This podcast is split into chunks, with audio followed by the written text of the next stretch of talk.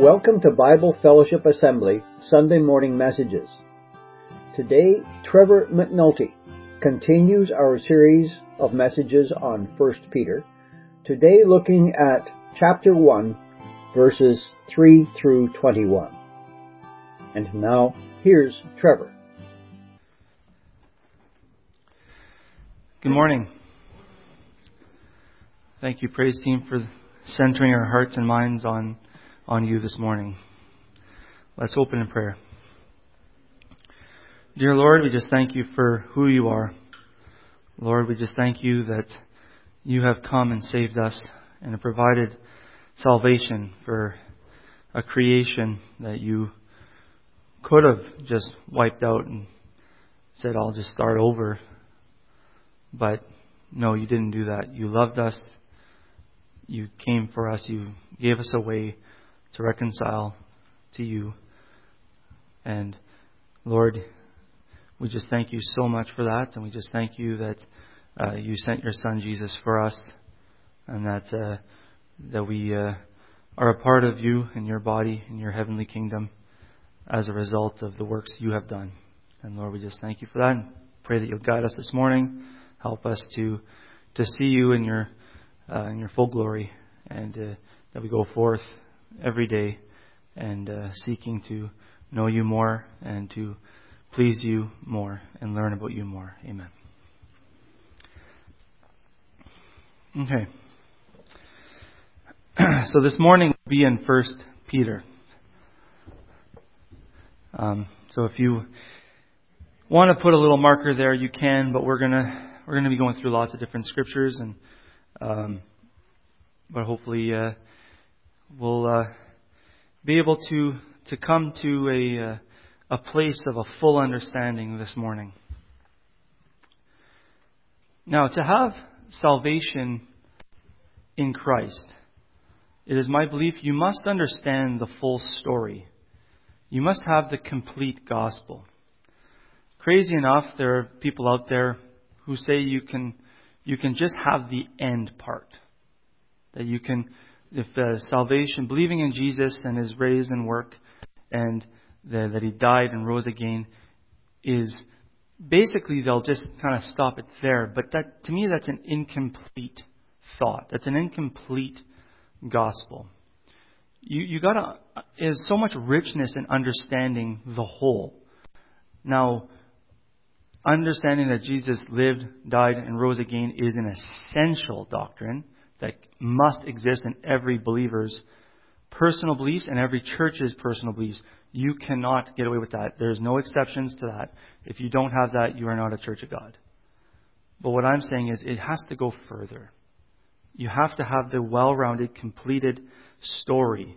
You have to understand that the the, the story didn't start in the New Testament. There is a lot of years in history prior to that. That when you understand it, you will understand how insane and how amazing God's plan for salvation is, and how wonderful of a Lord and God we serve. There is multiple aspects to our God. Let's try and focus and to understand our Lord and Savior as a whole. Now, as John MacArthur said, if you don't know what he looks like, you will never find him. So that is kind of a little bit of a premise of what we're going to have in our back of our minds this morning. That if you don't know what he looks like, you will never find him. So our goal is to find him, correct?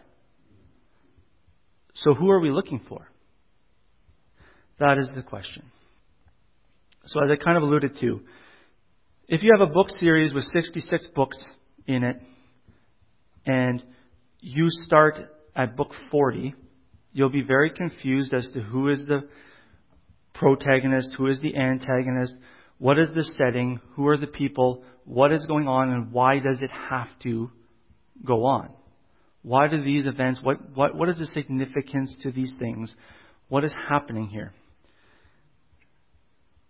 So the Bible is no different than jumping into a book series of fiction halfway through or three quarters way through. this is a even more intricate than that. There is so much going on. So what did Peter have to say about the full story? In 2 Peter, he tells us to watch out for false teachers. Teachers that would take away the truth of the Lord and misguide our understanding. Now, after we're done First Peter, I'm not sure if we're going to Second Peter. I think we are. So we're going to leave that for that. But there's a thought of that where Peter's saying, when you have teachers and preachers who are who are discounting stuff of the old, watch for that. And we have to understand the whole. Now, today, as I said, we're in First Peter. That's great news because we're walking through the text of a first hand eyewitness to the things that have happened. There's not second hand information here. Now Peter says in 2 Peter 1:16, "For we did not make it known to you the power and coming of our Lord Jesus Christ, following cleverly devised myths, being eyewitnesses but sorry, but being eyewitnesses of his majesty. For when he received honor and glory from God the Father, such an utterance was this as this was made to him by the majestic glory. This is my beloved Son, with whom I am well pleased. And we ourselves heard this utterance made from heaven, and when we when we were with him on the holy mountain. And when sorry, and we have more sure the prophetic word to which you do well to pay attention, as to a lamp shining in a dark place, until the day dawns and the morning star rises in your hearts. Know this first of all, that no prophecy of Scripture comes by one own's interpretation. For no prophecy was ever made by the will of man, but men being moved by the Holy Spirit spoke from God. Peter had three years with Jesus, eyewitnessing all sorts of events and miracles, such as the transfiguration of Christ. Even with all that, Peter and his apostles and the what they witnessed, they understood who he was when they recognized what the scriptures said about him. They put the whole package together. So when Jesus asked Peter and the disciples in Luke 9, he said, Who do you say I am? Peter says this the Christ of God.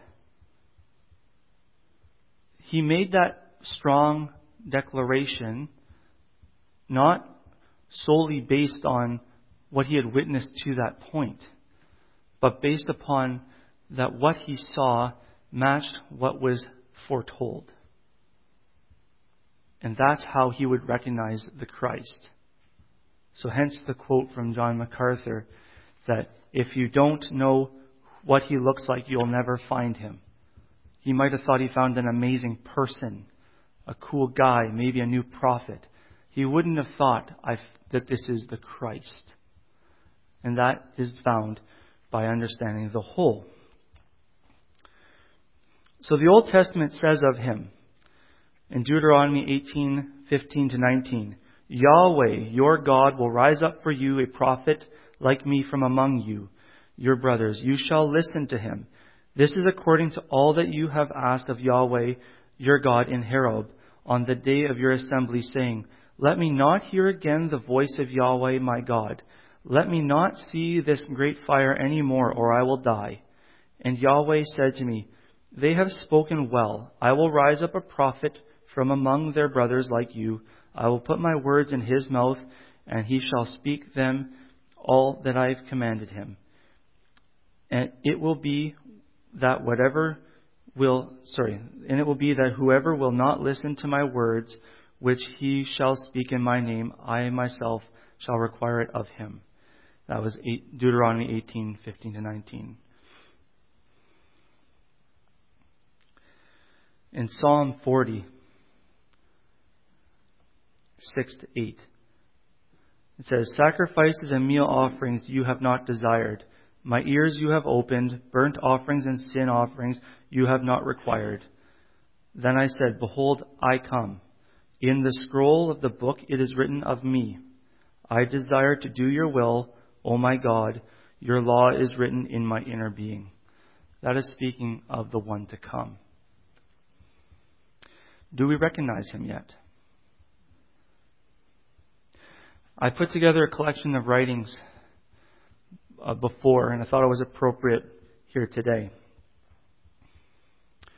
These, these come from Zechariah, Psalms, Isaiah, and Exodus.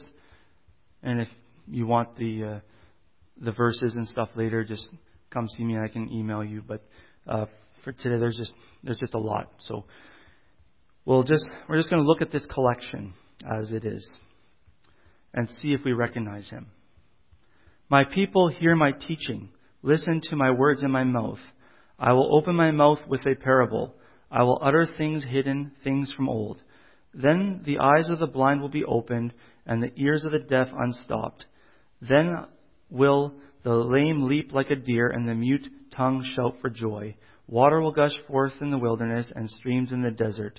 A voice of one calling in the wilderness, Prepare the way of the Lord Make straight in the desert a highway for our God. Every valley shall be raised up, and every mo- uh, mountain and hill made low. A rough ground shall become level, and a rugged plain, uh, the rugged places a plain. Here is my servant, whom I uphold, my chosen one in whom I delight. I will put my spirit in him. He will bring justice to the nations. He will shout, not, uh, he will not shout or cry out or raise his voice in the streets. A bruised reed he will not break, a smoldering wick he will not snuff out. In faithfulness he will bring forth justice. He will not falter or be discouraged till he establishes justice on earth. In his teachings the islands will put their hope. He was despised and rejected by mankind, a man of suffering and familiar with pain, like one from whom people hide their faces. He was despised, and we held him in low esteem. Rejoice greatly, daughter Zion. Shout, daughter Jerusalem. See, your king comes to you, righteous and victorious, lowly, and riding on a donkey, on a colt, the foal of a donkey. My God, my God, why have you forsaken me? Why are you so far from saving me, so far from my cries of anguish? My mouth is dried up like potsherd. My tongue sticks to the roof of my mouth. You lay me in the dust of death. Dogs surround me. A pack of villains encircle me. They pierce my hands and my feet. They divide my clothes among them, and they cast out lots for my garments. Into your hands I commit my spirit. Deliver me, Lord, my faithful God. Because of all my enemies, I am in utter contempt of my neighbors, and an object dread of my closest friends. Those who see me on the street flee from me, even my closest friends. Some, someone I trusted, who I shared my bread has turned against me. They put gall in my food and gave me vinegar for my thirst. I clothe the heavens with the darkness make and make sackcloth its covering. The sovereign Lord has given me a well instructed tongue to know the word that sustains the weary. He wakens me by morning, wakens my ear and to listen like one being instructed. The sovereign Lord has opened my ears. I have not been rebellious. I have not turned away. I offered my back to those who beat me, my cheeks to those who pull out my beard. I did not hide my face from mocking and spitting. I will not die, but I will live, and will proclaim that what the Lord has done. The Lord has chastised me severely, but he has not given me over to death. That is all from the Old Testament. That is, so do we recognize him yet? How amazing you, it sounds and seems like we're reading New Testament verses as we go through that. So the thing is, now that we recognize him, why did he come? John, 1 John 3 8 says, The one who does sin is the devil. Because the devil sins from the beginning, the Son of God was manifested for this purpose to destroy the works of the devil. And that was prophesied in Genesis 3:15 that he would come to destroy the devil, the evil one. So, in 1 Peter, he is our living hope. That is the theme of this section of 1 Peter that we're going to be going through this morning. So keep that in mind.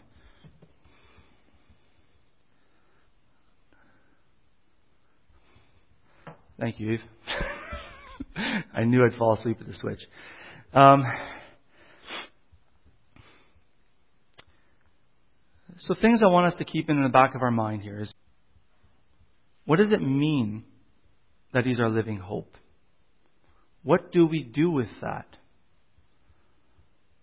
And what is that hope?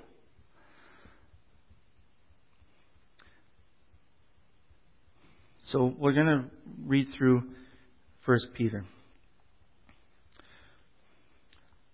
To those who reside as exiles, scattered throughout Pontus and Galatia, Cappadocia, Asia, and Bithynia, those who are chosen according to the foreknowledge of the God, the Father, by sacrificing, or sorry, by the sanctifying work of the Spirit, to the obedience of Jesus Christ and the sprinkling of His blood, may the grace, peace and grace be multiplied to you.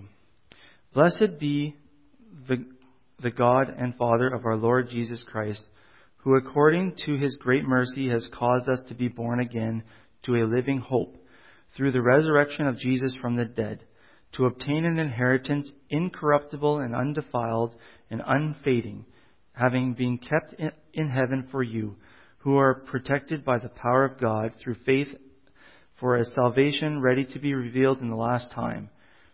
In this you greatly rejoice, even though now for a little while, if, you, if necessary, you have been grieved by various trials, so that the proof of your faith, being more precious than gold, which is perishable, even though tested by fire, may be found to result in praise and glory and honor at the revelation of Jesus Christ. Though you have not seen him, you love him, and though you do not see him now, but you believe in him, you rejoice with joy inexpressible and full of glory, receiving the outcome of your faith, the salvation of your souls. Concerning this salvation, the prophets who prophesied of the grace that would come to you made careful searches and inquiries, inquiring to know what time or what kind of time the Spirit of Christ within them was indicated as he was predicting the sufferings of Christ and the glories to follow. It was revealed to them that they were not serving themselves, but you, in these things which now have been declared to you, though through those who proclaim the gospel to you by the Holy Spirit, sent from heaven, things which angels long to look. There's a couple words I'd like to highlight there. First off, living hope. Obedience. Obtaining an inheritance, incorruptible undefiled and unfading. Salvation, the Spirit of Christ, the Holy Spirit.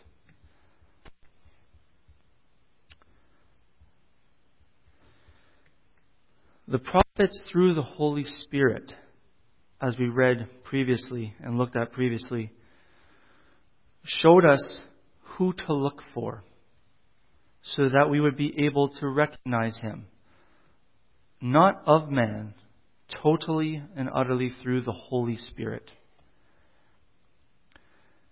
These writings in the Old Testament, like I said, sound near the New Testament because the Holy Spirit is constantly weaving through everything and guiding and directing the whole package. The authors were hundreds and hundreds of years apart from each other, but that doesn't matter to God. God's message is cohesive and beautiful, a picture of Christ. When Peter said, You are the Christ of God, that is why he could say that with such confidence, is because everything matched. He saw the picture being completed in Jesus Christ. So, as we said earlier with that quote from John MacArthur, if you don't know what he looks like, you'll never find him. But then the same is true that you can say that if you know what he looks like, you won't miss recognizing him. Let's be those people. That's our challenge. That if we know who we're looking for, we will not miss recognizing him. So moving forward in verse 13. Therefore, having girded your minds for action, being sober in spirit, fix your hope completely on the grace to be brought to you at the revelation of Jesus Christ, as obedient children, not being conformed to the former lust which you were in, uh, sorry, that, which were yours in your ignorance, but like the Holy One who called you to be holy yourselves also in all your conduct, because it is written, You shall be holy, for I am holy.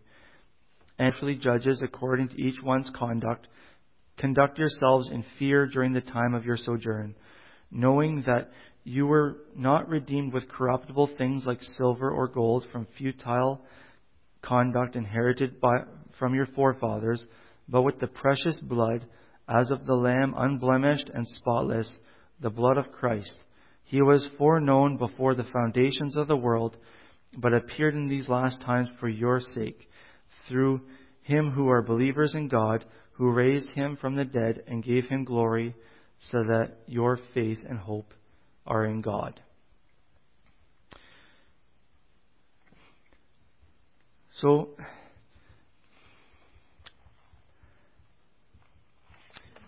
if we take a, a look at this in the light of well, if we look at all Scripture in this light, but if we look at this specifically this morning in the light of 2 Timothy 3.16, that all Scripture is God-breathed and profitable for teaching, reproof, and correction and training in righteousness, it is absolutely no coincidence that these verses are surrounded by the point of foreknowledge. The passage starts and ends with the discussion of foreknowledge, the foreknowledge of God, the foreknowledge revealed to us in the Scriptures, according to the foreknowledge of God the Father, for he was foreknown before the foundation of the world. That's a lot of foreknowledge.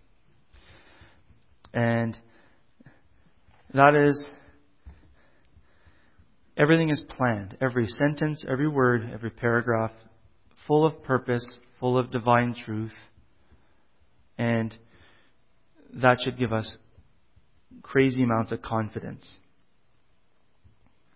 But if we just zero in a little bit on the living hope, God, uh, sorry, in uh, verse 3 it says, Be uh, blessed be the God and the Father of our Lord Jesus Christ, who has sent according to his great mercy, has caused us to be born again to a living hope through the resurrection of Christ from the dead. So, what is this living hope?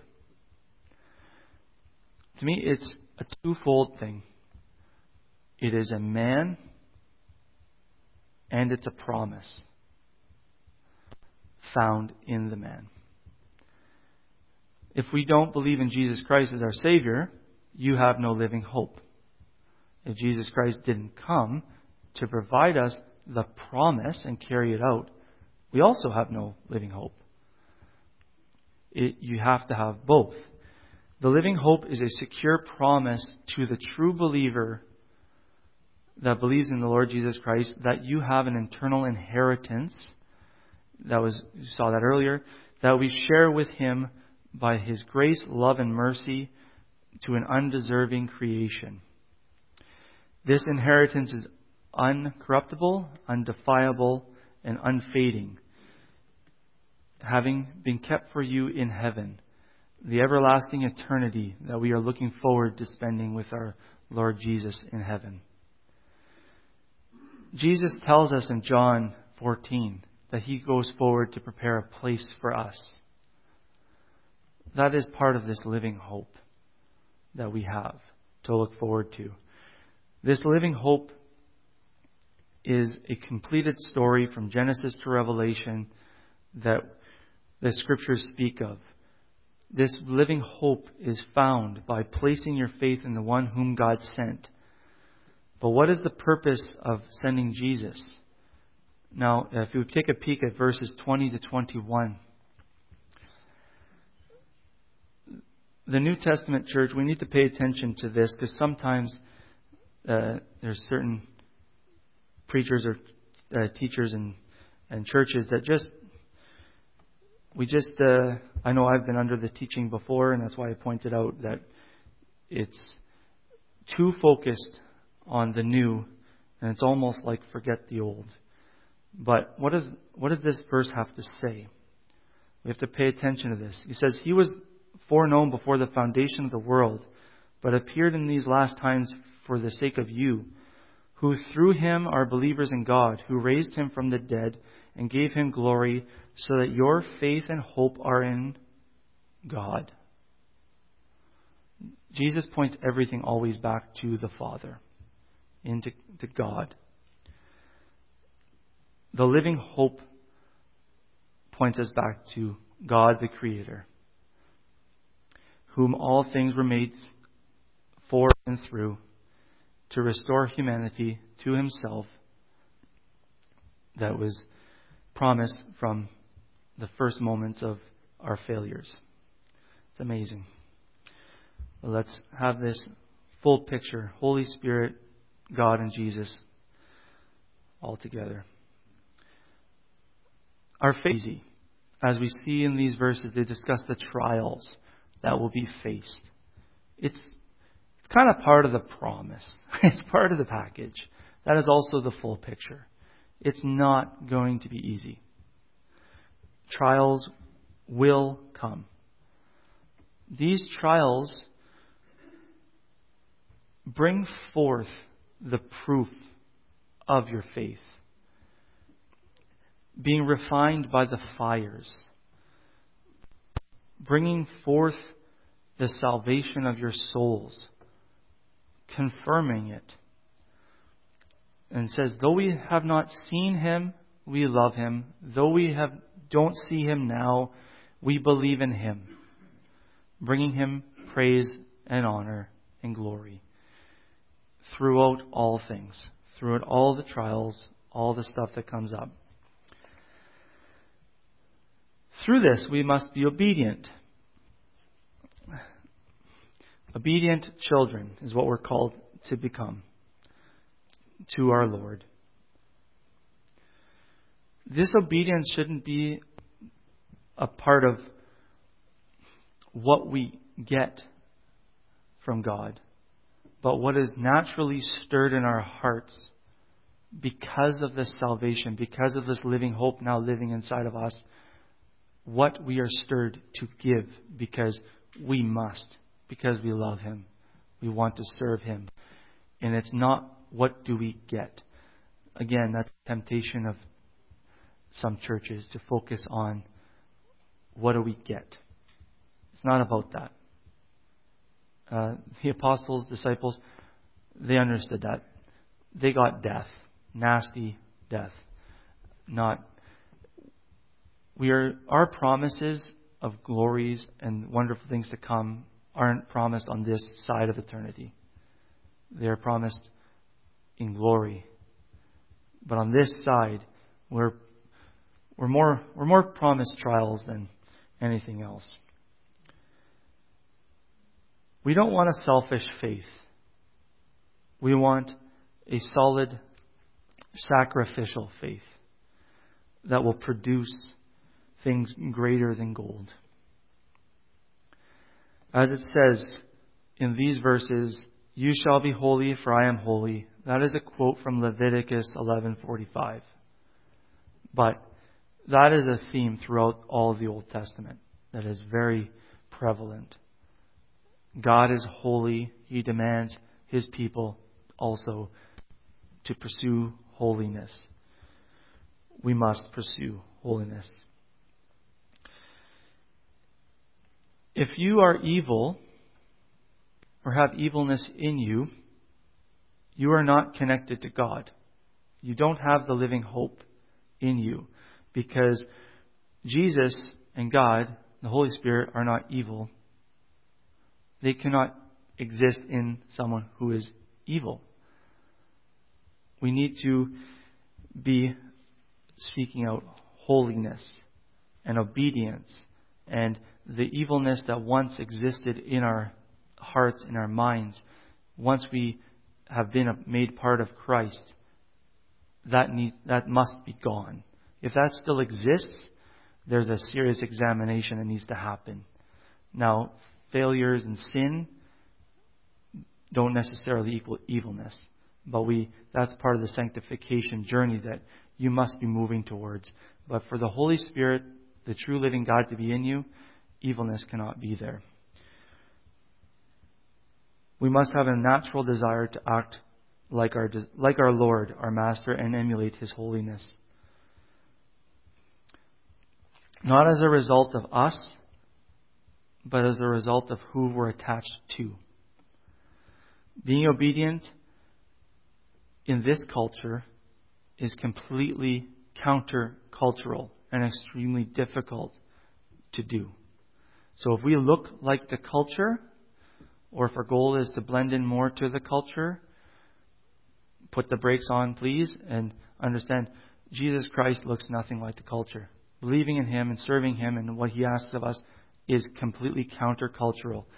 And this holiness is, would separate us, make us stand apart from this culture, and will be a lamp to the feet of those who are looking for the Lord, a lighthouse that they can find and come to so we can point them in the direction of the one who saves.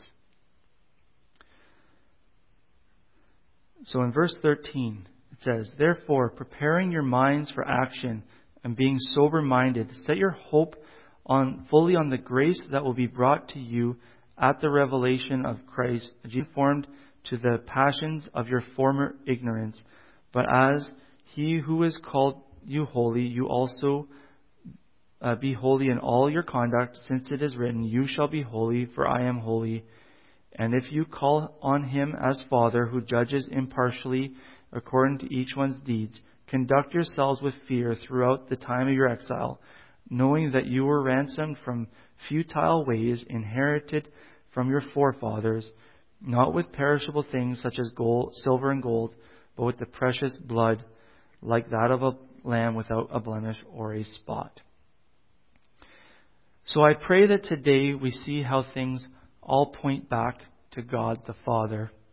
As Jesus himself said, In your law it is written that the testimony of two people is true. I am the one who bears witness about myself. The Father who sent me bears witness about me. They said to him, therefore, Where is your Father? Jesus answered, You know neither me nor my Father. If you knew me, you knew my Father also. And that is in John 8, 17 to 19. I pray that we see the Scriptures as a whole and dive into them as a whole so we can see our amazing Savior, who is our living hope. And we approach the scriptures with total belief in what it says as obedient children and allow God to reveal himself in all of his forms on a daily basis so that we can p- proclaim with total confidence that the living hope we have is found in Jesus Christ. As I pray, I'd like to call the group forward. Dear Lord, we just thank you that you are our living hope. Lord, I just pray that you will just sanctify us and bring us to that place of the holiness that you require and desire. Lord, it's a, it is so difficult, but with you, anything is possible. And Lord, we just want to, we want to be your church. We want to be your people. And Lord, you know our struggles and our, our inabilities. But Lord, you are so much bigger than all those things. And Lord, we just pray that you would just, just take control of, of our lives and our hearts and our, and this church and make all for your glory. And that, um, that we just put aside self and just, just seek you out fully as obedient children who just love you more than we can express because we don't fully understand how amazing you are. So we can't ever express how amazing you are. And Lord, uh, we just know that you are totally amazing and want to know you more every day and can't wait till eternity when we just see just all the things we miss and all the th- things that we are going to just shake our heads at and say, wow, you blow our minds, you blow us away. and you are Creator God. Amen.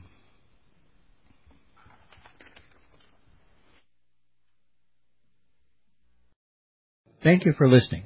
Come back next week for the next Sunday morning message from Bible Fellowship Assembly.